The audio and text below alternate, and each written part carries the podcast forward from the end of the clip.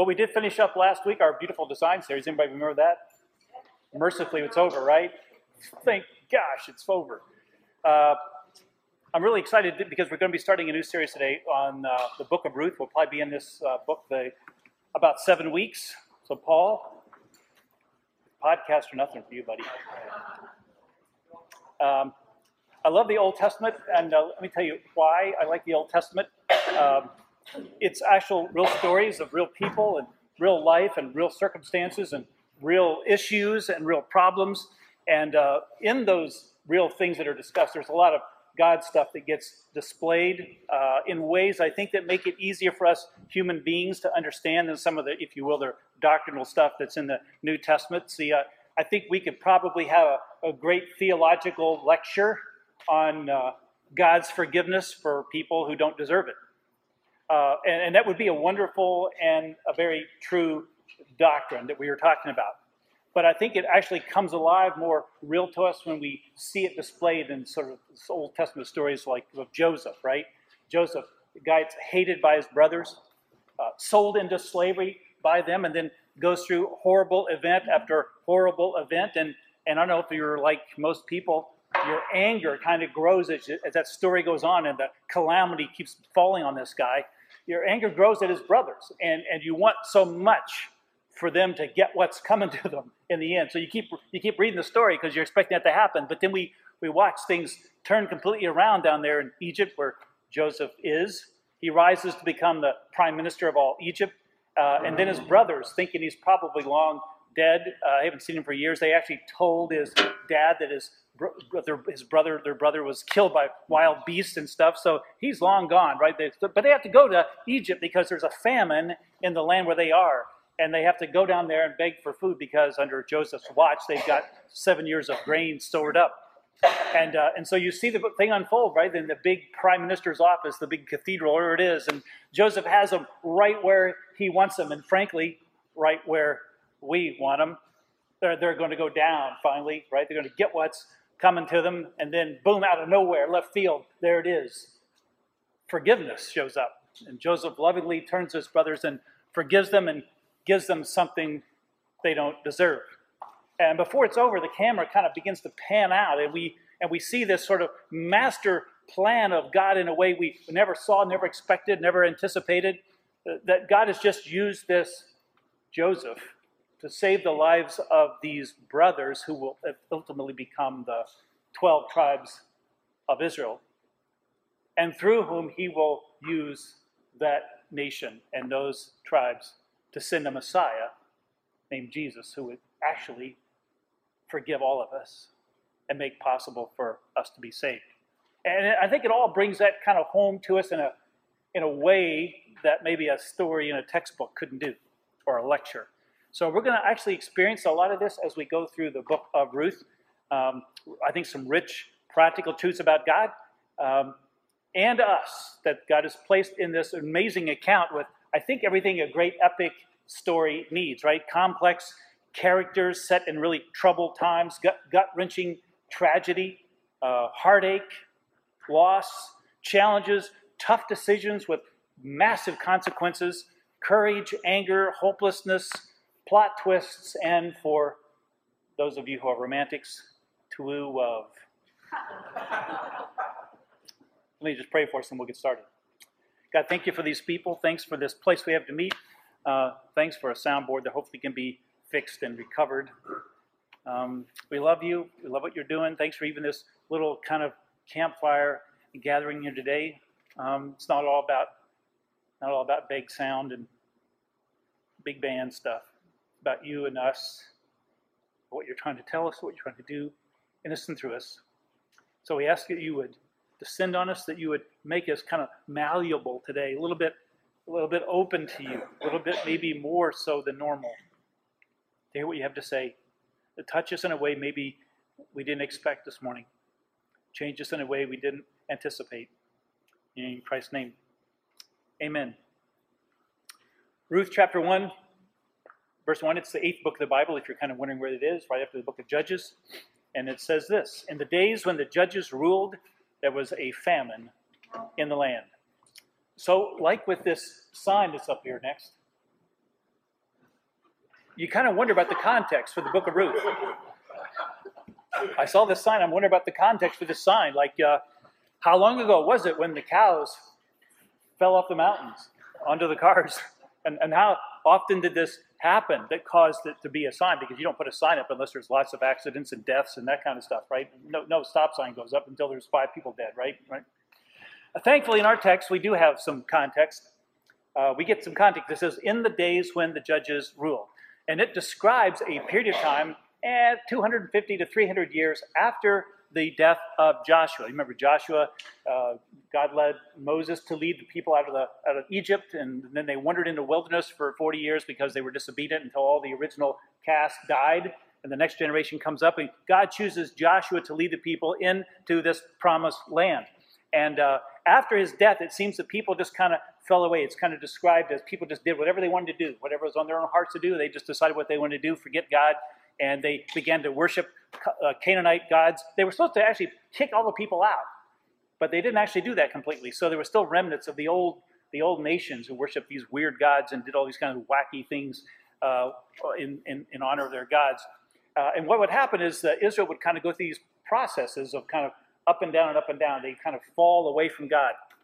And then when their wickedness would reach a certain level, God would send one of the neighboring countries in or a famine and just beat the heck out of uh, the Israelites. Uh, and eventually, what would happen is things would get so bad, yeah, things would get so bad that the people, like the guy on the next slide, would, would look up because they didn't have any place else to look. I, I don't know if this guy on the slide looked up, but I know that in the time of Israel, God would raise up a judge, a leader, uh, kind of a, not like a judge in our day and age, but a kind of a, a religious political military guy, and, and he would raise those guys up, and they would they would they would defeat the oppressors. And so this cycle of, of sin and then judgment being brought by God, and then man getting things so bad that was just awful, they would repent, and then God would send a rescuer. And that happened about 12 times. That cycle happened about 12 times over this 250 to 300 year period. And based on the genealogy that we see at the end of Ruth, when we get there, uh, we're going to figure that this account of Ruth happened somewhere in the last 50 to 100 years of that 300 year period. So we got some context for this. So when we are told here, as we open this book, that a famine has come on the land, uh, we know that it's because of God's judgment. Because God had promised, as He established the country back in Deuteronomy, you can read it for yourself, chapters 27 and 28, that if the people remained faithful, if they, if they kept uh, Him as their God and, and, and the relationship with Him was right, that he would ensure that the nation got crops and, and rain and food. And then when they were disobedient, God promised he would turn the spigot off.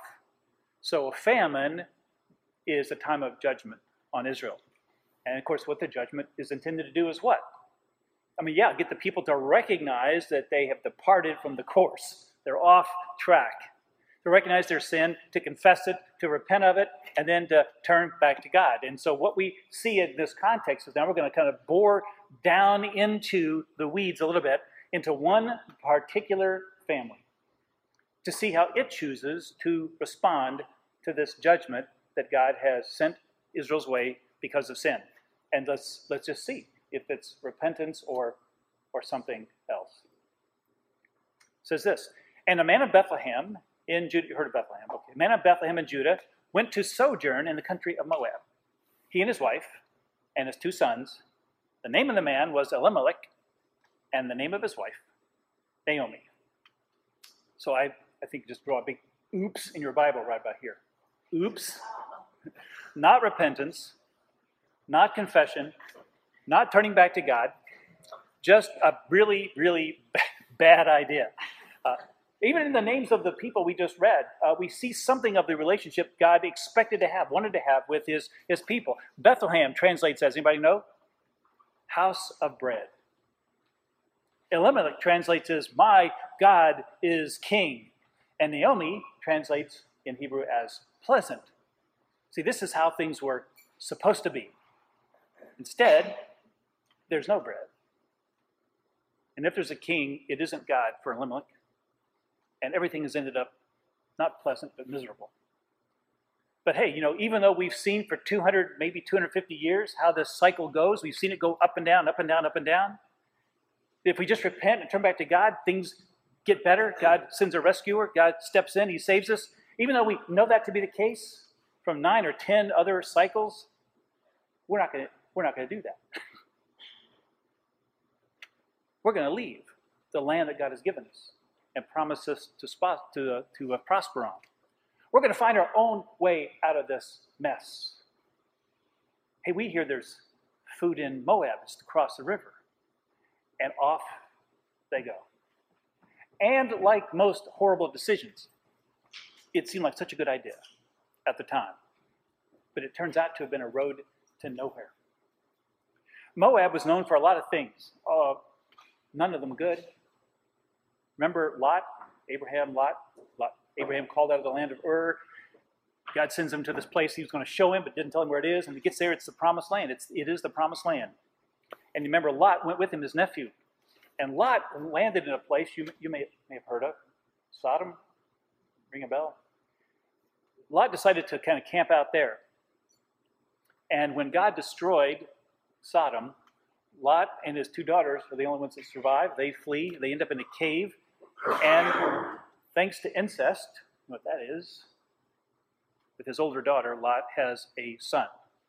And his daughter names it Moab, which means child of my father. So there's a constant reminder oh, kid, born of incest. Hey, there's Moab, incest, incest. what a bad name to kid. The, Moab, the Moabites are actually distant relatives of the Jews and incestuous relatives. They despised each other. Uh, their king once hired a prophet uh, named Balaam to curse the Israelites when God actually drew the Israelites out of Egypt. Uh, as Israelites wandered in the wilderness, the Moabite women snuck in and seduced the Israelite men and encouraged them to worship their gods. Um, Moabites had actually been one of the countries that had oppressed the Israelites during one of the periods of judgment. So the Moabites hated Israel, and the feeling was mutual, I'm sure. God declared in the book of Deuteronomy that no Moabite could enter the congregation of Israel. They were uh, banned from being a part of Israel. They couldn't come in and be buddies. To the 10th generation, they were considered outcasts no mingling, no socializing, no parties, no intermarrying, no contact was the order. So, Elimelech decides to go to Moab. Does this sound like a really great idea of a place to, to, to raise your godly children? Speaking of children, and the names of his two sons were Mahlon and Chilion. They were Ephrathites from Bethlehem and Judah. They went into the country of Moab and remained there. Anybody been to baby dedications ever? the church. I've, I've done a few, been to a lot. I don't ever remember dedicating a baby named Mahlon or Chili. Wonder why that is. Maybe it has something to do with what their names mean. Mahlon is Hebrew for puny. How, how bad would you have to hate your kid? The name Pee-wee, puny. The other one's name is longing or pining. So things were not working out too well. These kids were reminders of, man, these are dark days. So let's see how Elimelech's plan works out. Verse 3. But Elimelech, the husband of Naomi, died, and she was left with her two sons.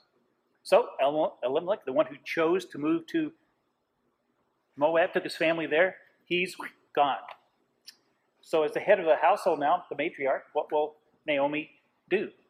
do will she choose to repent, to go back home to God or, or to stay? We can't wait to find out. So we look, have to look at verse 4. It says these. These, talking about the two sons, took Moabite wives. The name of the one was Orpah, and the name of the other, Ruth. They lived there about 10 years. So she chose to stay. And then the disobedience gets worse. Even though God's word in Deuteronomy 7 had specifically forbidden it, those boys married Moabite women. One has the name of a famous talk show host, well, sort of. Oprah, Oprah Winfrey's family, when the, they, she was born, they wanted a biblical name. So they went to Oprah's aunt and said, Would you choose a name for us? So she goes into the Bible and chooses Orpah. And once you hear the story of Orpah, you're going to ever wonder why would you ever choose that name or think it was a good name for a baby girl? But, but Orpah, that's what's on Oprah Winfrey's birth certificate. But apparently, the family members had a tough time pronouncing that. probably little kids because little kids have a tough time with names, right? So my guess is little squirts kind of came up with something sounded like Oprah. They did their best, but didn't come out quite right, so it stuck. And her name was Oprah. There you go. But the question is, why remain? I mean, why remain in Moab? Why not go home? Well, it, it could be pride. I mean, you're going to be coming home to friends with your lives in tatters. And you're going to have to admit maybe that the choice to leave was wrong all along. And showing up in Bethlehem with, with two sons married to Moabite women, ha, how would that have gone down in the neighborhood? But isn't it true sometimes that it's, it's just easier to continue the, the pain of the disobedience we find ourselves than to confess that we've screwed up big time and make it right? Haven't, haven't you and I been there? Am I the only, only one? But we do something we know is wrong or stupid, or wrong and stupid. And when we're called out about it, when God does or whatever, we can, we can, we can confess, we can repent, we can ask for forgiveness, and then get back on track. But isn't it kind of just a natural thing to do? To lie or deny it, or, to, or maybe do some more stupid and wrong stuff to try to cover the tracks. You, you make a mistake, maybe. You buy something on credit you don't have the money for. And then, boom, a little bit of God's judgment befalls for handling your money poorly. Your car breaks down.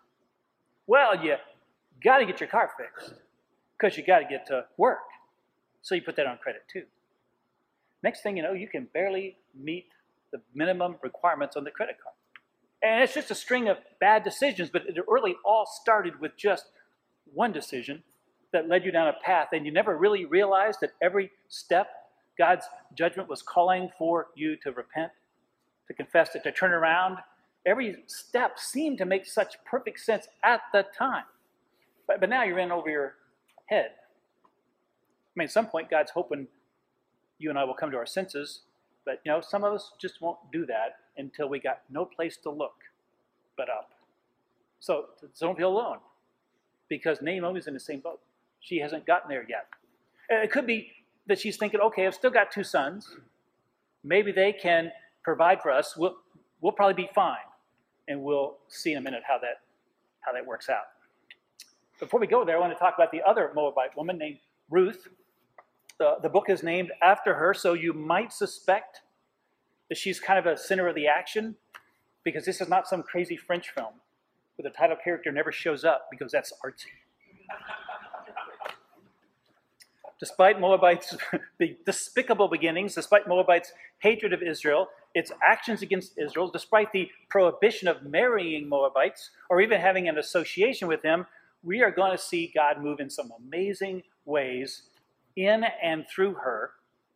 It's kind of a little bit like when Israel rejected Jesus and put him on a cross, and then God said, Well, I guess I just can't I guess I just can't get the gospel out to the whole world. I guess it's all lost. No, he goes to the Gentiles, right? He goes to the scumballs, right? The non-Jews. And that's why you really look around. I don't look around. How many of us in this room are Messianic Jews? Born Jews have come to Christ. Now we're all Moabites. Outsiders. We're Gentiles. We're Ruths. Former enemies of God that God has simply loved and grafted into the family.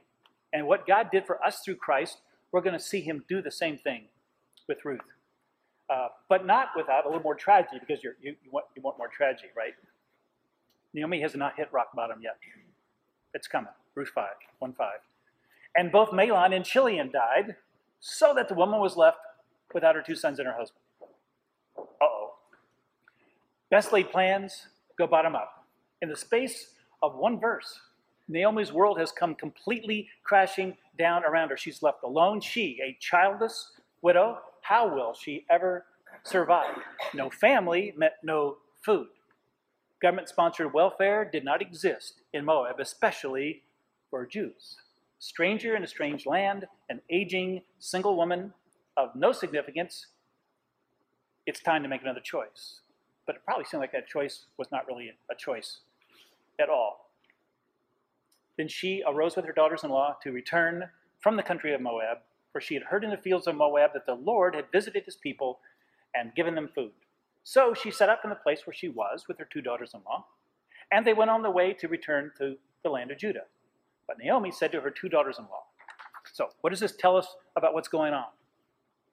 Yeah, see, while Naomi and her husband and family were away, apparently the people back in Israel hit rock bottom. They repented. They turned back to God, and God has responded. He sends rains, and there's now food again. But there was no repentance for Elimelech, right? He's dead. No repentance for Mahlon or Chilion. They're all dead outside the land. They experienced the reality of God's judgment and have died. But Naomi lived through it. But she's lost everything.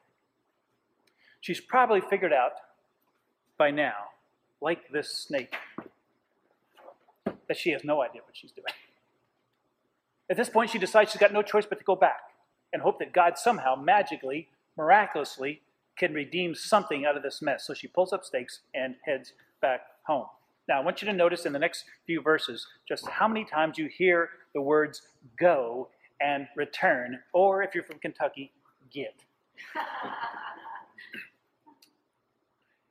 I don't think Naomi would have been a great evangelist. She tells her daughters in law six times to go back home because life is going to be really hard where we're going. she says this Go, return each of you to her mother's house. May the Lord deal kindly with you as you have dealt with the dead, well, my husband and two sons, and with me. May the Lord grant that you may find rest, each of you, in the house of her husband. Basically, you need husbands, go back home. That's where you're going to find them, back to your own folks, right? And then she kissed them, which is a symbol in that culture of goodbye. And they lifted up their voices and wept. And they said to her, No, we will return with you to your people. But Naomi said, Turn back, my daughters. Why will you go with me? Have I yet sons in my womb that they may become your husbands? Turn back, my daughters. Go your way. I am too old to have a husband. If I should say I have hope, even if I should have a husband this night and should bear sons, would you therefore wait till they're grown? Would you therefore refrain from marrying? No, my daughters, for it is exceedingly bitter to me for your sake that the hand of the Lord has gone out against me. Some interesting stuff in that passage. She's basically saying, look, you, you really do not know what you're doing. Things are, could go really bad. God has got me under his thumb right now. I feel the judgment of God on me. And there's no reason you need to endure what's coming because of what I've done. So she's beginning to kind of get that repentance idea down, that confession stuff. You need to go home, guys. You need to go home, get a husband, raise kids. I, I don't have a lot of perks. If you follow me and you believe in our God, you might be happy, you might not. You, you might have peace, you might not. It's going to be tough for you guys as Moabites in that land. You're going to have to give up everything you know. You're going to have to die to everything you know. You're going to put that all behind you to come with me. I can't promise you anything you're going to have a tough time fitting in. Incidentally, you know Christ did kind of the same thing? A guy comes up to him and says, Hey man, I'm going to follow you anywhere. And if you or me were in the in the in the in the in the action, we'd say, Good, good. Here's here's the here's the document. Just sign on, join in. Let's let's rally around. But here's what Jesus says. Hmm. Well, the foxes have holes, and the birds of the air have nests, but the Son of Man has no place to lay his head. Which means, maybe, dude, you don't realize this. This could be a tough. Cha- this could be a tough, tough travel. It's going to be difficult to follow me. And you know, when you look at the New Testament, I, I can show you just about as much information in the New Testament for how to thin out a crowd as how to grow it. I can show you lots of places where the invitation is to get up out of your seat and leave rather than get up at your seat and join in.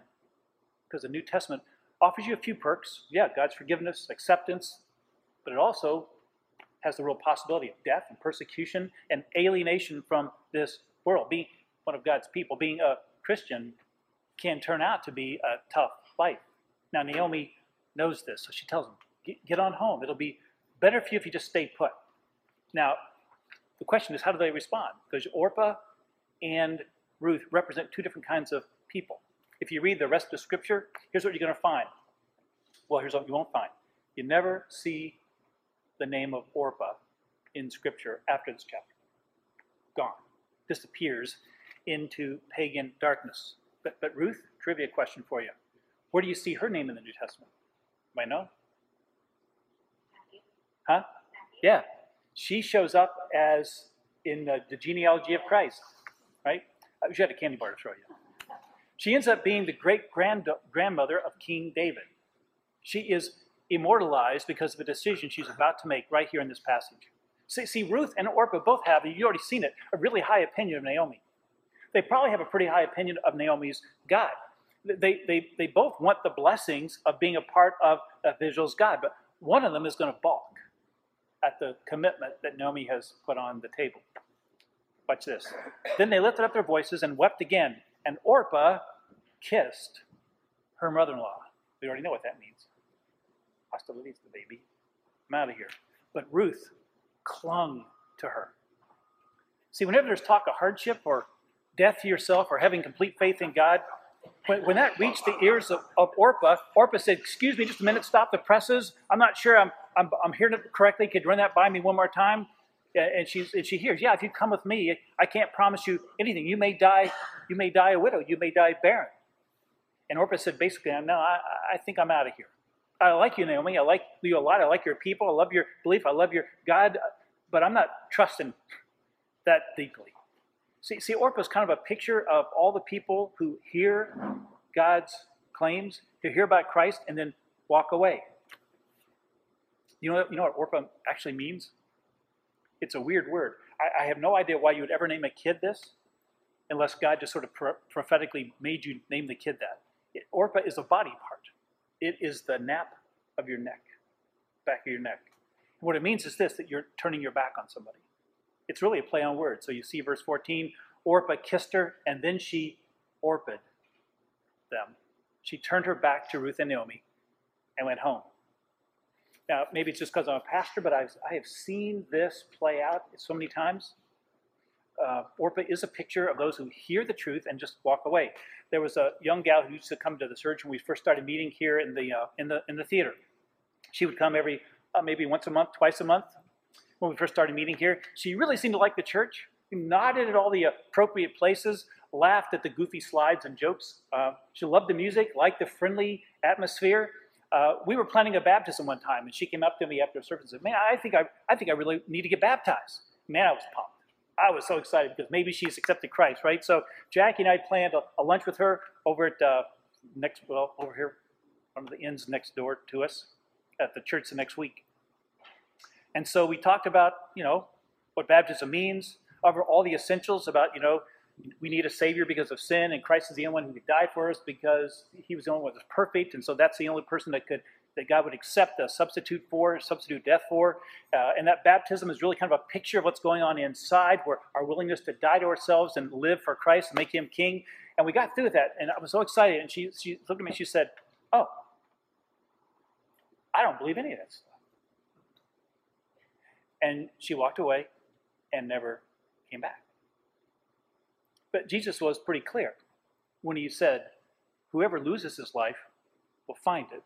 Whoever finds his life will lose it. If you lose your life for Christ's sake, you'll find it. So, so the other Moabite lady was Ruth. And her name also has a clever little meaning. It's from the Hebrew word Raha, and it means to associate closely. It means literally best of friends. And Ruth, Ruth, Naomi, see that? She clung to her like she was her best friend. See, see the call to commitment and dying to oneself, that's, that's to God's people a pleasant thing, a welcome thing. That term cling, we see it used elsewhere in the Bible. Uh, remember when Peter and John were headed to the temple and, the, and, they, and they see this guy that's been lame from birth and they heal him? What's the guy do? It says they, he, they're trying to walk to the temple, but this guy is clinging. He's holding on to him like he's never going to let go. And that's how Christians respond to Christ. We're to, cling so closely that even the thought of going another direction, even the thought of turning back is offensive. You see this concept in verse 16. Ruth said, Do not urge me to leave you or to return from following you. Reminds me of what Peter was, was and Jesus were talking, and, and there are a lot of people are hearing some hard things from Christ, and, and Christ sort of turned, and some of them were walking away, and Peter uh, is standing there, and God, Jesus turns to him and says, Well, you gonna leave also? Are you heading out the door? I mean, it's okay if you do. I just want to know, are you, is that where you're headed? And Peter says this To whom shall we go? You have the words of eternal life, meaning you and you alone have that. It was offensive to Peter that Jesus asked him that. If you're a child of God, the idea of turning back to your old way of life is offensive. The idea of going back to Moab is detestable to you. The idea of sinning again is detestable because that's what a child of God is. He or she is a Ruth, clinging desperately, seeing yourselves as best friends. That's why the New Testament, I don't think, takes a lot of stock in anyone's claim to be a Christian. It's not some claim, it's not some name on a roster, it's not some name on a church roll, it's not having been baptized, it's not church attendance. You, you, you look at lives. You look at lives and how they play out. Because people who claim to be Christians but really aren't, they don't have, they don't have too much trouble kissing Jesus goodbye. They can respect him.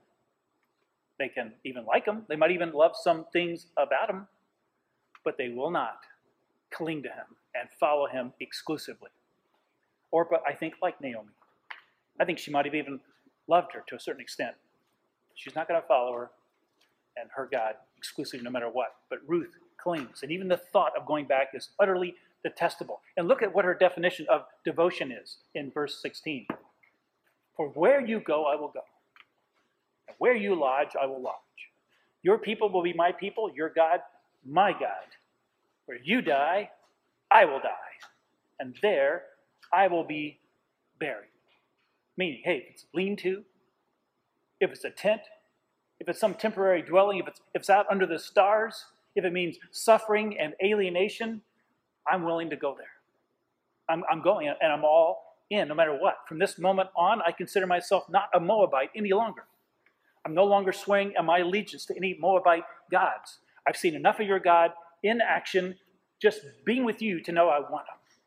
So your people, not just your people, they're, they're my people. Your God is not just your God, He's my God.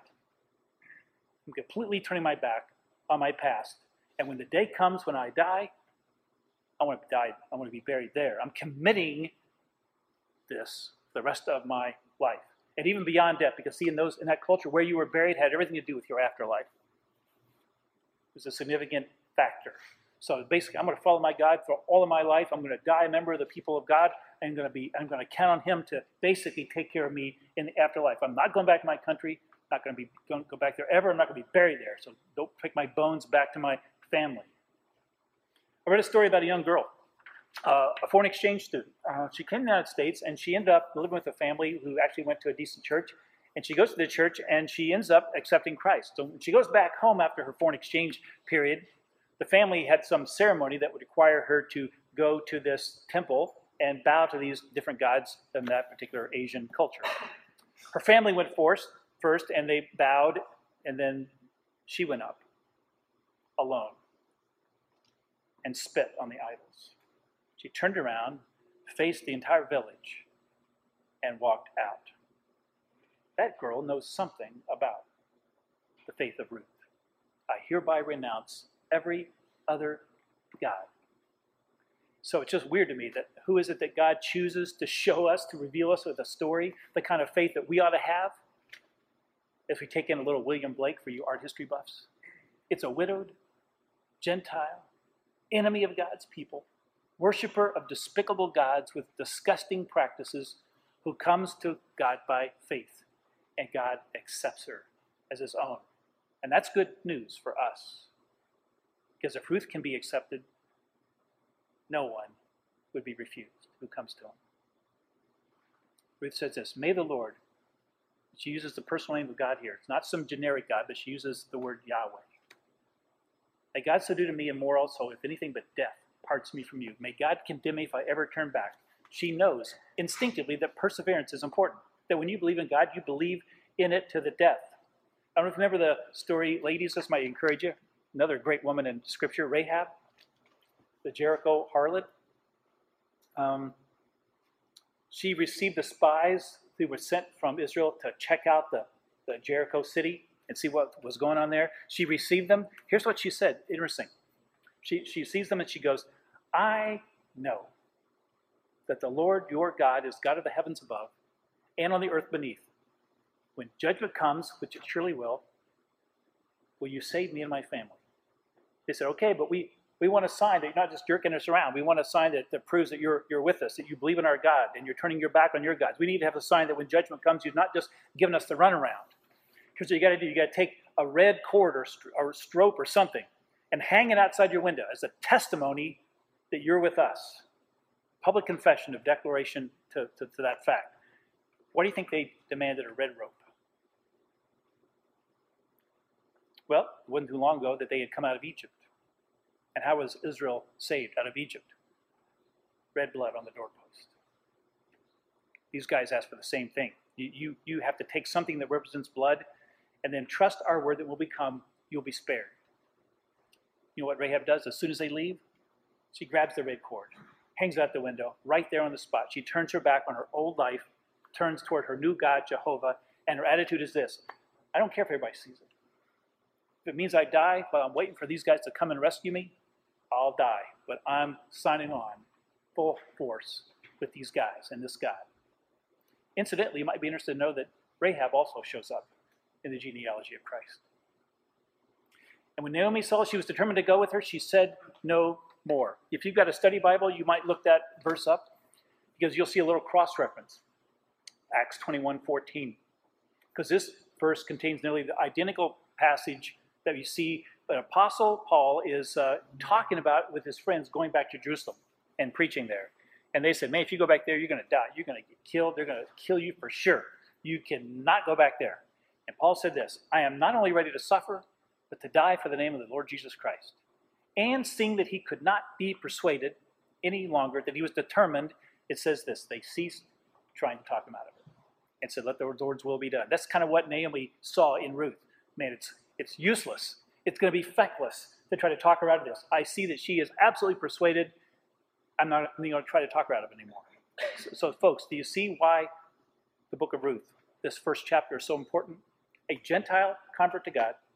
She gives us a clear picture of what it means to actually follow Christ.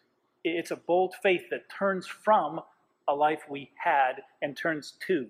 It's a faith that will not give up, will not go back, and it's committed to death. See, Orpahs in the world may have a high opinion of, of God, of Jesus, but they're never really all in. And they bail when things get uncomfy. Orpah is only willing to commit on her terms. If legend is true, Orpah is a lot like this Germanic warring tribe I heard about that all comes to Christ, including their leader. So they take the leader down to baptize all of his, all of his crew. And when he gets baptized, he shoots his right arm out of the water so it wouldn't go under the water. He wanted to continue to use that arm to bring death and destruction. He wanted the rest of them to be baptized, but he wanted to be able to use that arm. So the legend has that the rest of his troops all were baptized the same way, with one arm sticking out of them. Folks, that is not Christianity.